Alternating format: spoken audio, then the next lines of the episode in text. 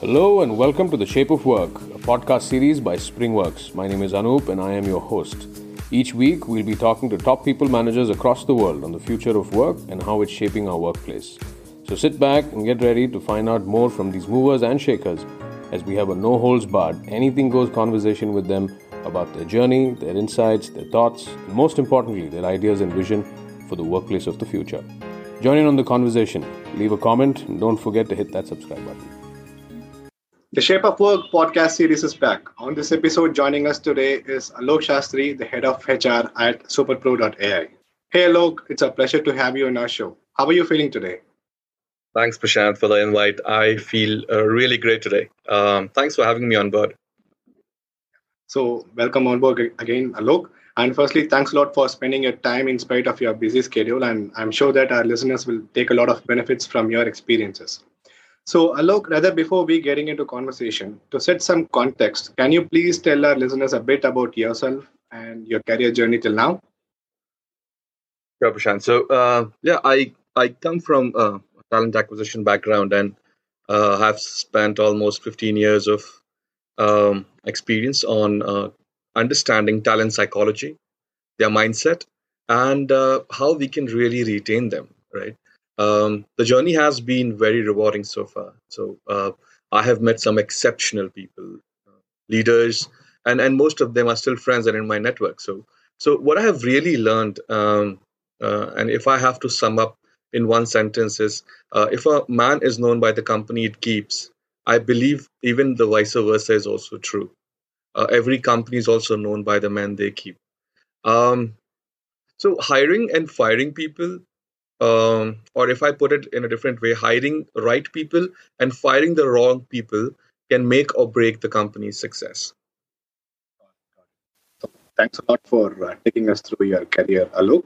So now, when it comes to the recruitment process, what are some of the significant talent acquisition challenges that leaders must combat when meeting their hiring needs?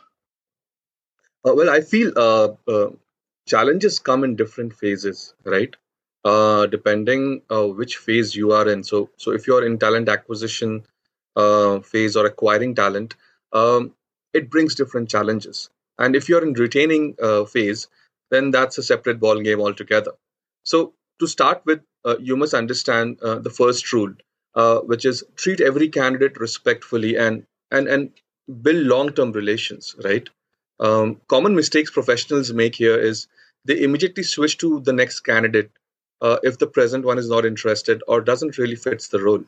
Um, I understand this this takes a lot of time, but but your network is is your net worth, right? So uh, spend time building uh, your network as well. Um, there have been so many times I've I've got a call, um, you know, from different companies, directors, CEOs, um, uh, you know, offering me job or offering me a position. But you know, I, I I know I cannot take the offer. But but for example, I'm I'm always kind enough to say would it help if I refer someone for this role, right? Or it, it really builds a very vibrant energy and and relations go deep. Um, so so I recommend highly connect with people unconditionally um, and with an open mind. Uh, that being said, uh, uh, candidates once selected must be retained in a pre and post offer formalities. I see a lot of challenges there because uh, if there is no process, uh, start making them. Uh, it's all about how well you know you are able to engage the candidates till the time he settles in and beyond. So, a uh, few things you can do uh, here is uh, invite them for an office visit. If really that is not possible, um, uh, then you know set up a video call with their existing team or the future team that they will meet. Uh, this is pre-joining formalities. I'm just giving some suggestions out loud, right? Like something that we do. Um, you can also ask them to prepare their personal aspiration charts or goals um, that may that may uh, really lead to a very uh, strong relation and connect. Uh, invite the candidates who are joining, uh, who are in the joining pipeline, pipeline to the company's fun events or or get-togethers. Uh, take them out for a lunch or a coffee. Treat them uh, for a dinner if that's okay with them. That really needs feels nice, you know, um, and that speaks volumes about the culture that the company, you know, brings. So these are some factors I believe, Prashanth, you know, which can really, um, you know, so I mentioned challenges and then I mentioned how we can actually, ta- uh, uh, you know, tackle talent acquisition and retention challenges. uh, giving them respect, engaging with them, building long-term relationships, and retaining them are the key points that I have noted, noted from your uh, experience. Thank you so much for that. So uh, now moving on to the next question. What are some of the HR tech innovations in the domain of talent management that you are excited about? So how will this play out this year, 2022? Well, I'm I'm really excited about the HR bots um, to see how it changes the overall candidate experience, right? And and how uh, uh, how we do things really this year. Um, I really feel 50% of the HR uh, population or people, I would say, or my teammates who are upgrading themselves and their knowledge uh, will invariably go to a higher position. The remaining um, who who are not upgrading themselves um, may find themselves out of jobs. I know it's not a good thing to hear, but but uh, that's the truth. Uh, so uh, bottom line is, guys, uh, just find out what's new in the HR. Keep on learning um, and keep on growing. This is my uh, advice to you guys. Yeah, yeah, perfect. Then, yeah. So, uh, Alok, can you give us some examples and your insights on what should be the focus areas when it comes to enhancing employer value proposition? Um, what employers offer to their employees uh, form uh, the base of employer branding um, uh, forms the base of employer branding, isn't it? Like um, um, uh, we are continuously building uh, internal and external perceptions of our brand, and with any or every interaction. So, um, so and and this will answer the question whether the talent will join and stay in your organization. To be honest, so I would like to repeat and cannot emphasize more.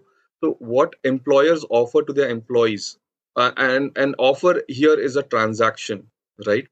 Will really form the base of employer branding so, um, so, so focus. If you ask me, um, uh, is employee inclusion. I would say involve each and every uh, employee um, in in your uh, team meetings, in your uh, difficult decisions that you take, um, and and and that percolates right. So so make them feel important and valued. So number one is employee inclusion. I would say in my list. Uh, think about what what what you want it to be about um, about what you stand for as an organization i'm saying right so uh, think about what stories people will tell about you your work your team uh, today you have the opportunity to become the architect of the story. Um, and how you write your story as an organization uh, depends upon you as an hr leader um, or a team for that matters or a business unit. So uh, conduct periodic reviews uh, where you can connect with one-on-one with your employees. Don't just discuss work um, talk about their life family hobbies uh, even financial and uh, personal plans um, and provide help i guess this really goes a long way nice nice Alok. so so nice to hear about that so employee inclusion employer branding and uh, working with uh, some empathy is what is required at the moment and also, could you please give us some tips on what is SuperPro.ai is doing differently to enhance the employee experience for the workforce? Well, uh, we are training our managers uh, to be more uh, of mentors. You know, there's a huge difference between a manager and a mentor, right? Um, uh, because it's true that a majority of the people uh, leave their managers and not the company, right? But but have you ever heard, Prashanth, that uh, anyone has left their mentors? I don't think so.